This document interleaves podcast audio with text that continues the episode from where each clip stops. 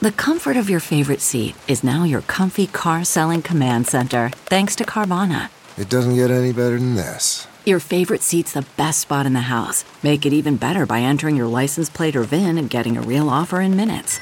There really is no place like home. And speaking of home, Carvana will pick up your car from yours after you finalize your offer. Visit Carvana.com or download the app and sell your car from your comfy place.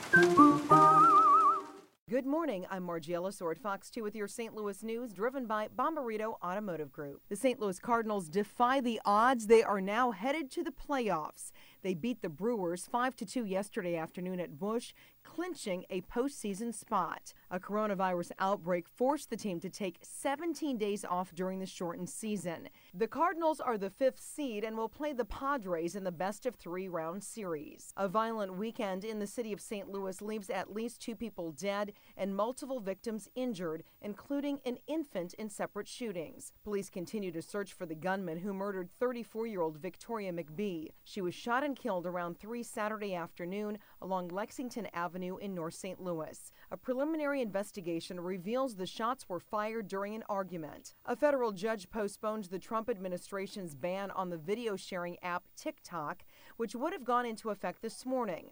The temporary injunction stops the ban for now. A more comprehensive ban remains scheduled for November, about a week after the presidential election.